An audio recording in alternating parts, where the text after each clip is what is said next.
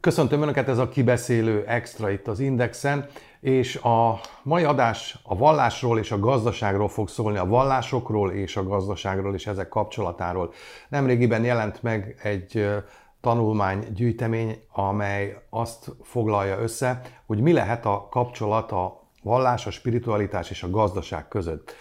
És ennek a kötetnek a szerkesztői közül kettőt hívtam el a mai beszélgetésre, Ócsai Andrást és Kovács Gábort, mindketten adjunktusok a Corvinus Egyetemen. Köszönöm szépen, hogy elfogadták a meghívást. Kezdjük rögtön az elején azzal, hogy hogy kerül a csizma az asztalra, vagyis hogy a vallás és a gazdaság, ezt hogy, hogy lehet összekapcsolni, vagy miért érdemes összekapcsolni, vagy azt lehet mondani, ahogy én gondoltam, mielőtt a könyvet elolvastam volna, hogy a vallás, a vallások közül lehet olyasmi, lehet, vagy van olyan, amely hatékonyabban tudja segíteni az egyes gazdaságokat, vagy valami egészen másról van szó. Aztán a kötet végére érve egyértelművé vált nekem, hogy nem erről van szó.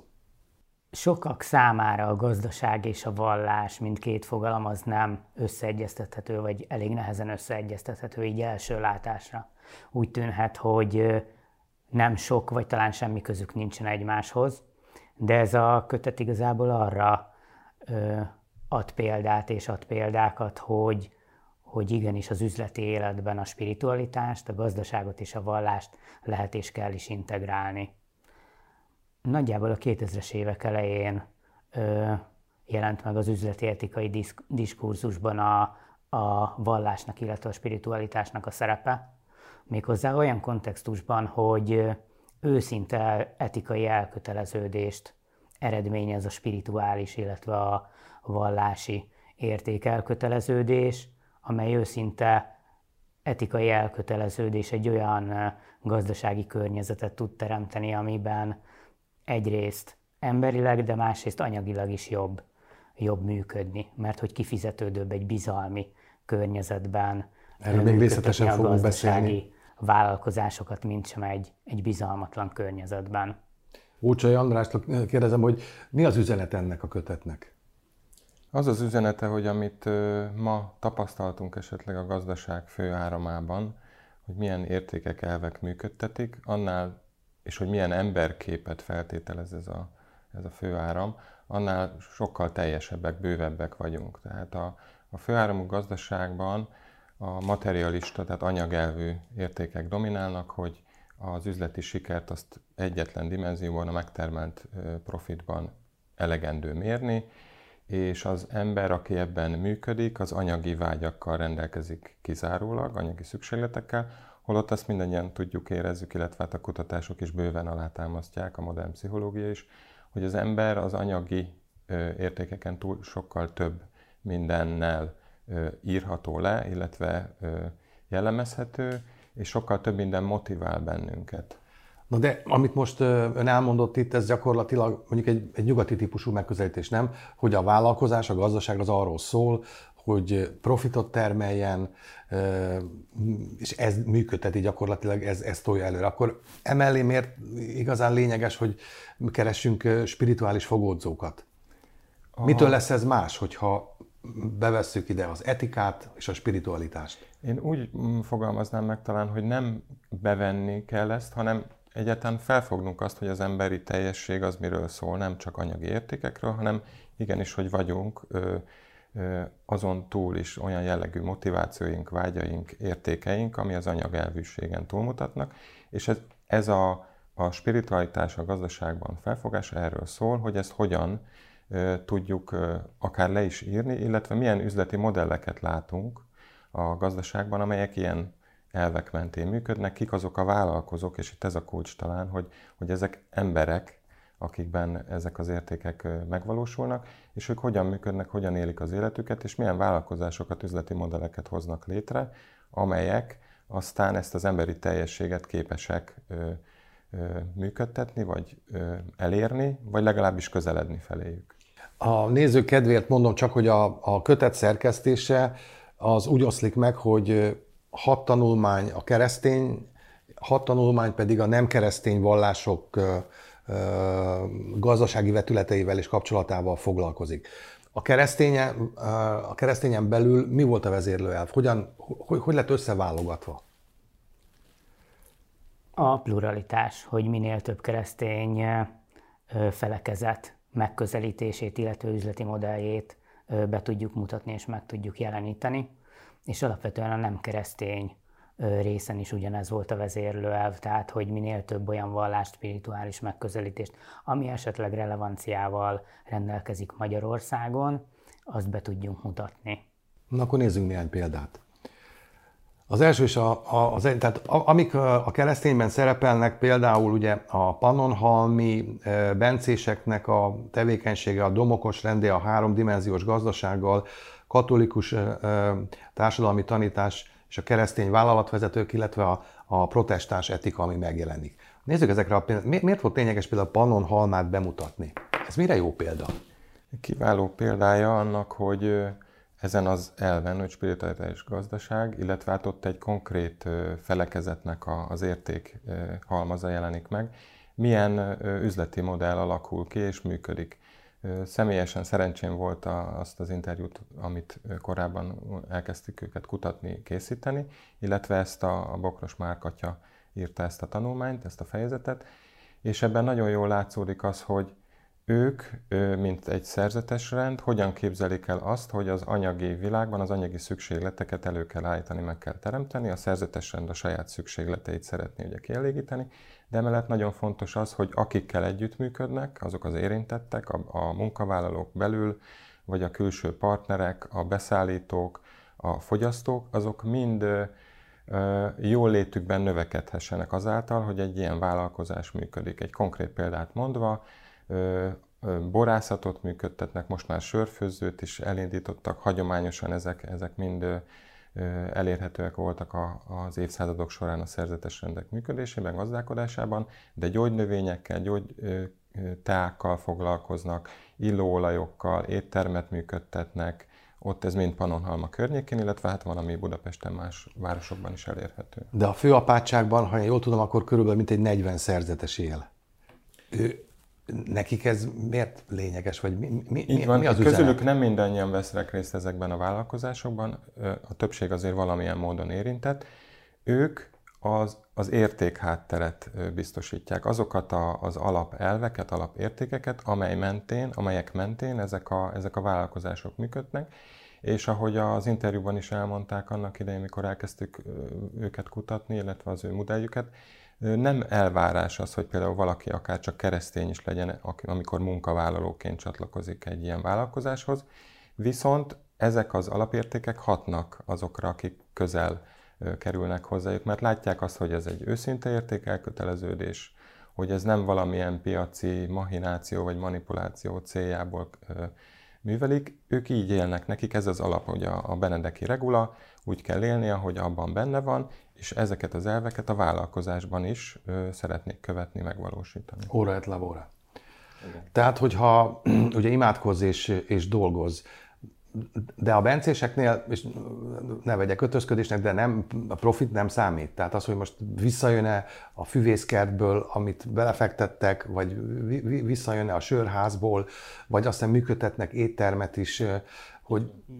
Ez, ez egy nagyon fontos és alaptényező, hogyha gazdasági szervezetekben gondolkozunk, hogy legyen nyereség, pénzügyi bevétel és aztán profit, amely a gazdasági működőképességet biztosítja. De ez egy dimenzió. Ezen kívül még akár hat, nyolc vagy tíz, vagy adott vállalkozásra jellemzően, hogy mennyi egyéb dimenziót követnek, amikor azt mondják, hogy mi sikeresek vagyunk. Tehát a, a gazdasági működőképesség és a profit elérése az egyetlen egy dimenzió, nem a fő cél. Tehát nem, nem a, a profit ellen dolgoznak ezek, hanem, hanem azt kiegészítik számos más olyan dologgal, hogy, hogy megfelelő minőségű termék, hogy oda, odafigyelés a, a legszélesebb értelemben vett érintetti körre, tehát a természeti környezetre, akár a jövő generációkra is. Ez mind-mind olyan napi szintű döntéseket befolyásoló alapelv, amely a profit Tot a profit elvet kiegészíti. Nyomon követhető ez talán még precízebben ez a domonkos rendnél, a háromdimenziós képletnél? Igen, de, de mást és másként valósítanak meg. Tehát a bencésekkel ellentétben mondjuk itt a domonkos felekezetről szóló tanulmány, az például a, az oktatás fontosságát hangsúlyozza ki. Holott az oktatás a bencéseknél is fontos szempont és fontos tevékenység.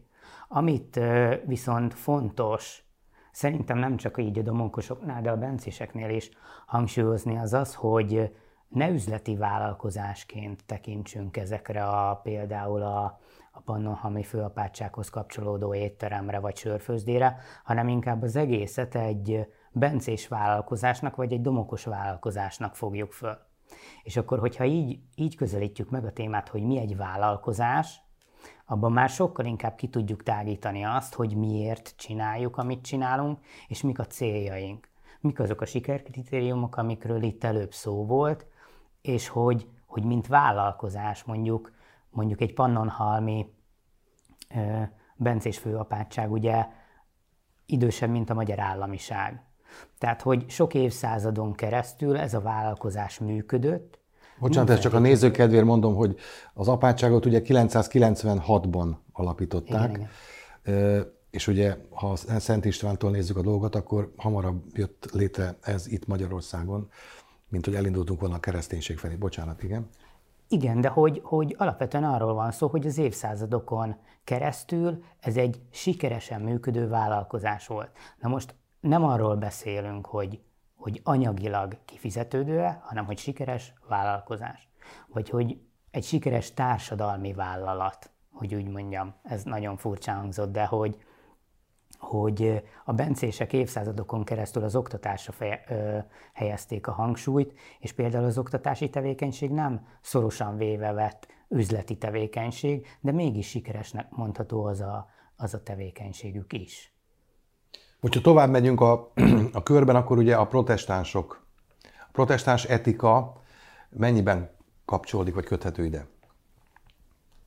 Az is egy, egy válfaja, egy verziója a keresztény megközelítésnek. Például az a tanulmány, ami itt, itt benne van a, a tanulmánykötetben, az egyrészt egy nagyon tág elméleti áttekintést nyújt, másrészt pedig protestáns vállalkozóknak az értékelkötelezettségeit vizsgálja, és alapvetően ott is arról van szó, hogy, hogy ezek az emberek a gazdaság és a vallás dimenzióit nem két különálló dimenzióként élik meg a mindennapjukban, hanem keresztény üzletemberek. Ami azt jelenti, hogy nem vasárnap, mise időben keresztények, hétfőn pedig üzletemberek, hanem hogy integrálják és harmonizálják az életnek ezt a két dimenzióját. Hogy így fogalmazzak, a, az üzleti siker, meg a spirituális kiteljesedés számukra az, az nem két teljesen különálló dolog, hanem egy olyan, olyan tevékenység, amit egyszerre az üzleti életben meg tudnak valósítani. Ez lett volna a következő kérdésem, ugye térjünk át a katolikusokra, és akkor a katolikus társadalmi tanítás, ugye a keresztény vállalatvezetők, azt hiszem Ócsai András. Igen, visszaadom a szót Gábornak, mert az ő kutatása sokkal mélyebben érintette, és a doktori kutatásban is ezzel foglalkozott, úgyhogy... Lehet, hogy... Tehát nézzük meg a keresztény vállalkozókat. Mi, bocsánat, mi különbözteti meg, tehát az, hogy értem, amit mond, hogy tehát nem ezek az álszent dolgok, hogy elmegy vasárnap a templomba, hétfőn pedig kirúgdossa az embereket, mert így könnyebben működ, megy a vállalkozása, hanem valami olyan keresztény értékekkel él, mozog, dolgozik, dönt és határozza meg a, a mindennapjait, amit más vállalkozók esetében nem mondhatunk el? Vagy mitől mások ezek? Lehetséges, hogy elmondható. Azt tudjuk elmondani, hogy például a katolikus vállalkozók a munkaerőre, vagyis a, az alkalmazottaikra nagyon nagy hangsúlyt fektetnek. Tehát az, hogy, hogy az alkalmazotti jólét, a gyakorlatilag az, a keresztény emberi méltóság, mint alapelvből ö, származtatva ö, nagyon nagy hangsúlyt fektetnek a, a, a munkavállalóiknak a, a, a boldogságára és a boldogulására, ami nem feltétlenül elmondható egy hagyományos üzleti ö, megközelítésben, ahol, ahol a szűk értelemben vett munkaerőről beszélünk, költségtényezőről, ami valami hasznot generál. Ellentétben itt például a keresztény vállalkozók mindannyian ö, hangsúlyozzák azt, hogy az egy közösség, amiben dolgozunk, és ennek a közösségnek olyan tagjai vannak, akiket, ö, akiket óvni kell, védeni kell, és akikkel együtt kell dolgozni valami nagy, valami jobb dolog létrehozásával kapcsolatban. A kutatásban nem tudom, hogy kitértek-e arra, mert amit most itt elmond, az számomra azt írja le, hogy olyan vállalkozásokról lehet szó, amelyek mondjuk kis- és középvállalkozások. Mi van nagyvállalkozások esetében, ahol már nem tíz-negyven ember sorsáról kell gondoskodni vagy gondolkodni, hanem mondjuk százezres vagy százas ezres léptékű a foglalkoztatottak aránya. Ott, ha valaki jó keresztény vállalatvezető, akkor hogy, hogy lesz valaki jó keresztény vállalatvezető? Vagy a kutatás csak egy kisebb körre terjed ki? Nem, nagy vállalatok is voltak benne, és ez egy nagyon jó példa, köszönöm is a kérdést. Ugyanis itt arról van szó, hogy, hogy egy multinacionális cég, magyarországi leányvállalat is benne volt ebben a kutatásban. És egyszerűen kijött az, pont az alkalmazotti fluktuációnál, hogy az anyavállalat kérdezte azt, hogy hogy lehet az, hogy a magyarországi lányvállalatnál ilyen alacsony a fluktuáció, hogy lehet az, hogy ennyire nagy a munkaerő megtartási képessége ennek a lányvállalatnak, amikor a, a cég összes ö, külföldi lányvállalatánál hatalmas a fluktuáció. És erre itt a menedzserek, tehát ők nem is tulajdonosai voltak a cégnek, hanem menedzserei, azt mondták, hogy azért, mert mi keresztények vagyunk. Mert nekünk az számít, hogy hogyan bánunk az alkalmazott. De ez pozitív diszkriminációt is feltételez? Tehát, hogy csak keresztény, hívő keresztényeket alkalmaznak? Nem, egyáltalán nem. Nem. Ez azt, azt az egy dolgot jelenti, hogy ők a munkaerőre nem munkaerőként tekintenek, hanem emberként tekintenek, ami egy olyan alapelv, ami megjelenik így a keresztény, főleg a katolikus társadalmi tanításban. Ugye az Isten képmására teremtett ember, nem munkavállaló, hanem egy olyan önálló lény, akit az önmaga teljességében az integrál, integráns emberi fejlődés szellemében kell mondjuk azt ápolni, segíteni. Hogyha ha van még ehhez, akkor szívesen meghallgatom, de én tovább lépnék a nem keresztény vallások irányába. Még példát szeretnék idehozni, hogy, a, hogy mennyire különböző, és ez, ahogy Gábor is kiemelte egy korábbi válaszában, hogy a, a, a sokféleség az mennyire kulcstényező. Ugye onnan indul a kötet, hogy amilyen a világunk ma, sokféle kihívással szembesülünk, gazdasági, társadalmi, környezeti, és hogy ezért nagyon sokféle megoldásra, sok típusú ötletre, kezdeményezésre szükségünk van, hogy ezt a sok színűséget biztosítsuk, és esélyünk legyen, hogy jó megoldásaink lesznek. És ezért a, a vizsgált vállalkozások, a, a különböző szempontok is minél szélesebb körben ö, választottuk őket, és ö, egy konkrét példát ö, említve még, hogy, hogy mennyire különbözőek lehetnek ezek a szervezetek. Spanyolországban, Baszkföldön léteznek a Mondragon szövetkezetek, amelyek ö, most már hetven évre visszanyúlnak a történetük, egy, egy katolikus ö, pap alapította, és ö, több százezer ember életét érintik ezek a szervezetek, kicsi cégtől egészen nagyokig, akár pénzügyi szervezetekig, bankokig, biztosítókig, de technológiai központja is van ennek a szervezetnek, illetve szövetkezett csoportnak.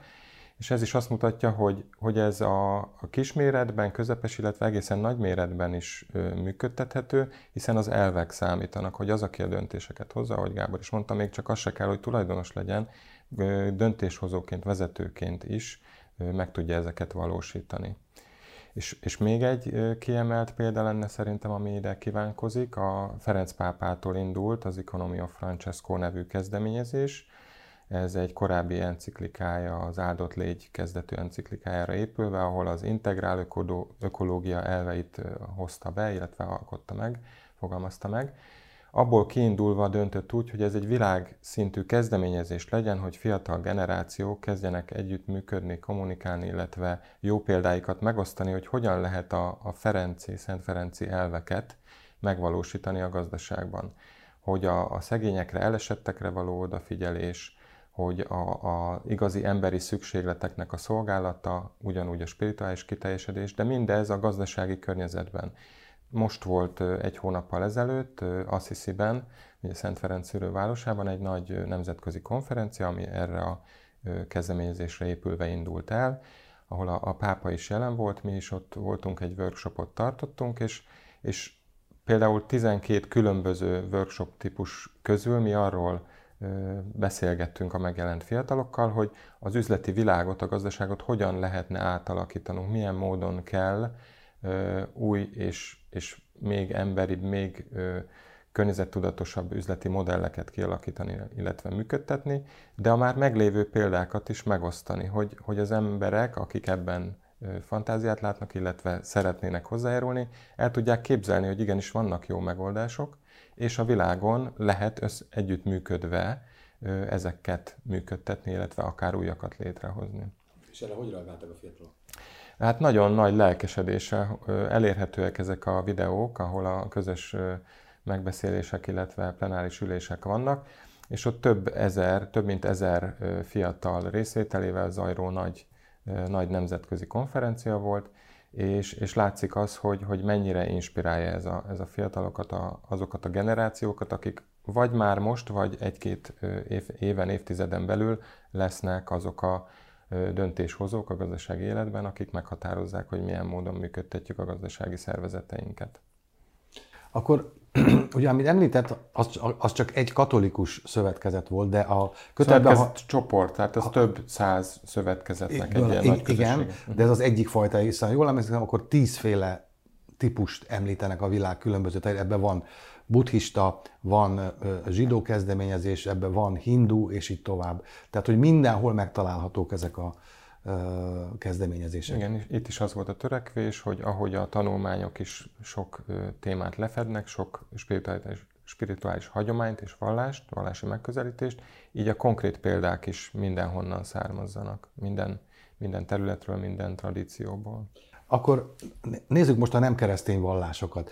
Például a, a zsidósággal foglalkozó ö, tanulmány egyik alfejezete az úgy szól, hogy mi a zsidó hagyomány attitűdje a szabadpiaci kapitalizmussal kapcsolatban? És erre mit mond? A kritikus gondolkodás. Ez a tanulmány arra példa, hogy a, a zsidó megközelítés ö, mindig reflektál azokra a társadalmi, gazdasági ö, változásokra, amik éppen, éppen zajlanak.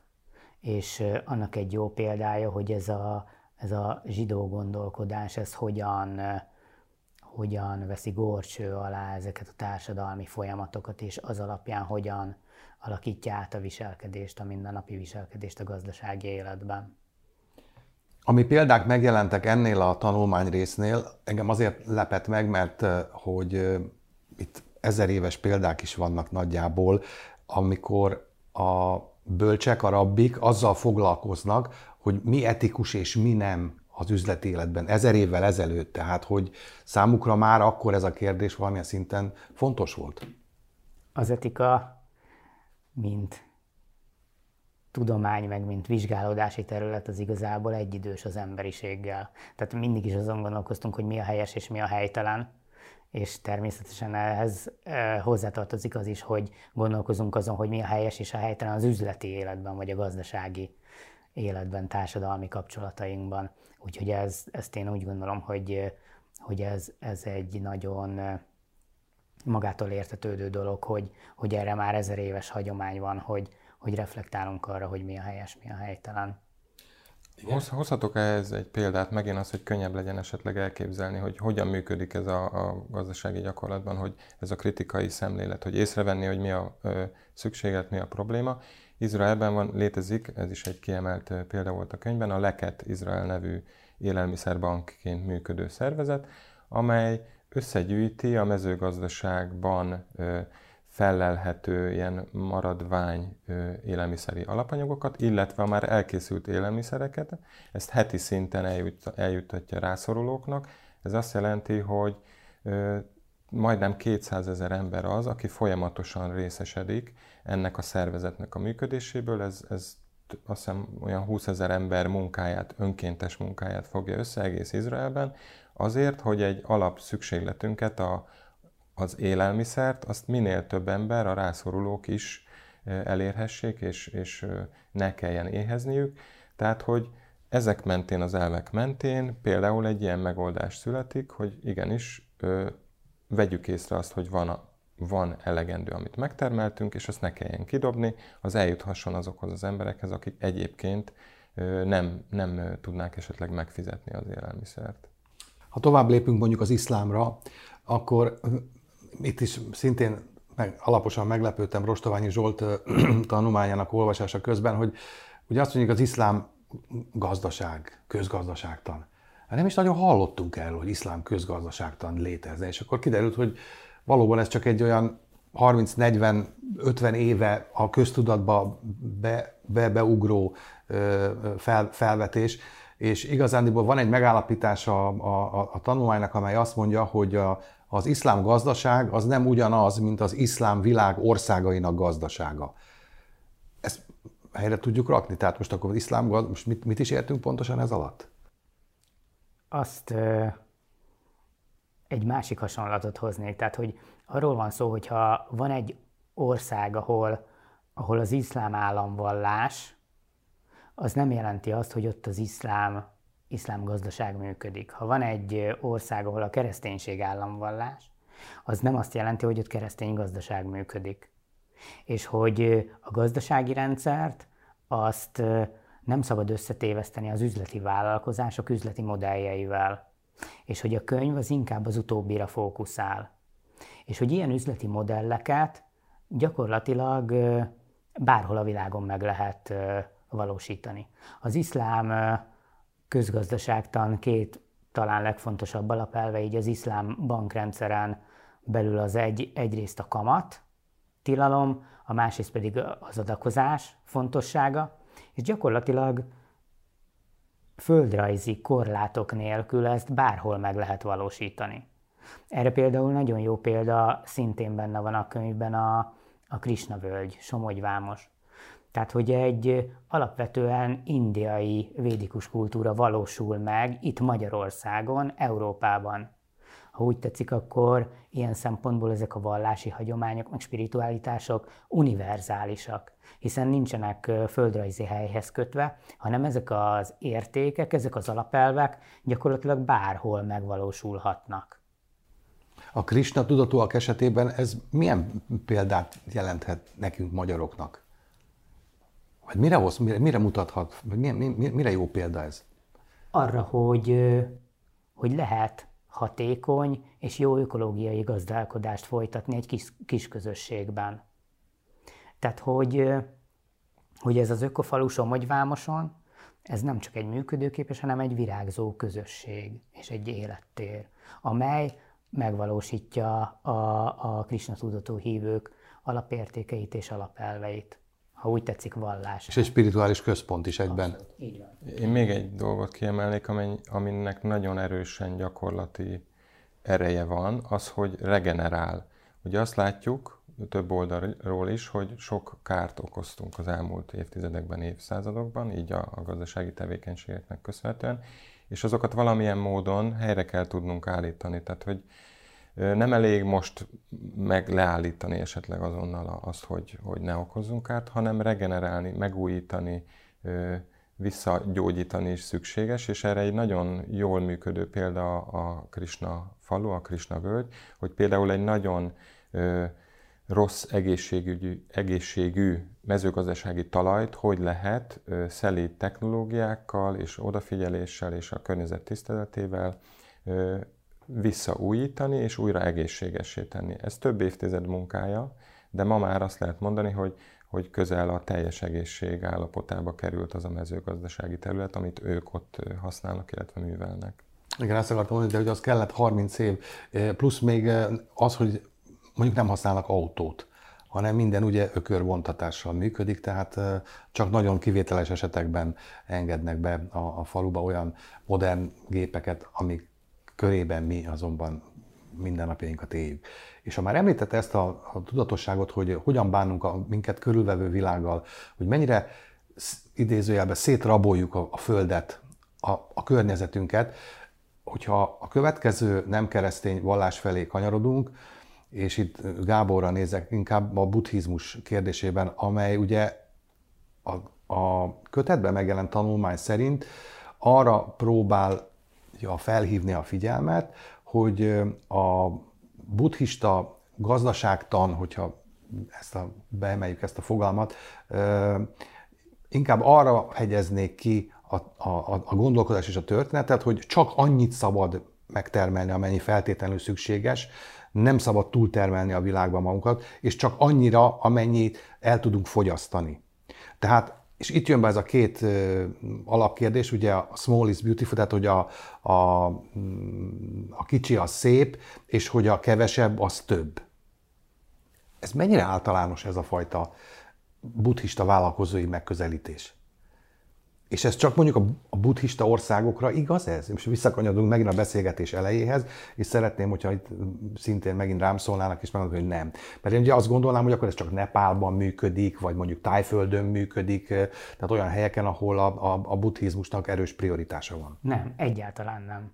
A buddhizmusnak például erős prioritása van Kaliforniában, de... De mondjuk de nem, államval, nem államvallás. Így van, így van, nem államvallás. De Magyarországon is elég jelentős buddhista közösség és közösségek vannak.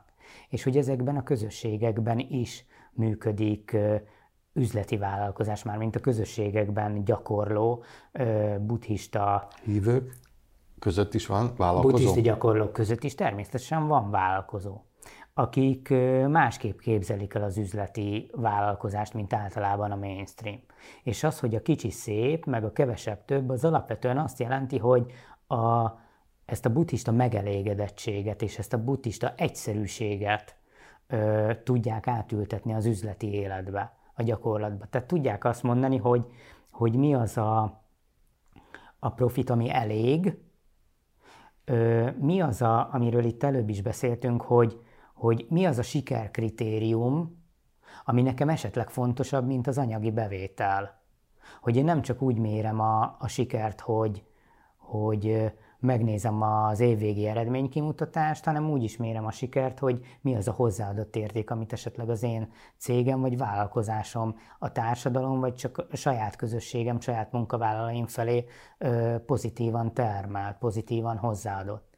És hogy, hogy tényleg az a nagyon fontos, hogy az, hogy Magyarországon vannak ilyen vállalkozások, vagy az, hogy Kaliforniában rengeteg ilyen sok vállalkozás van, méghozzá nagyon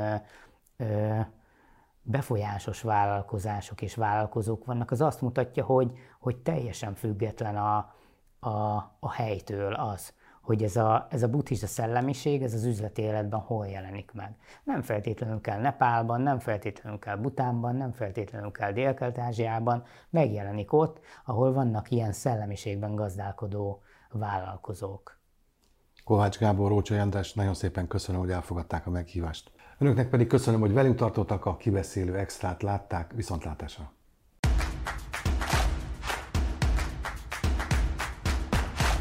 A műsor a Béton partnere.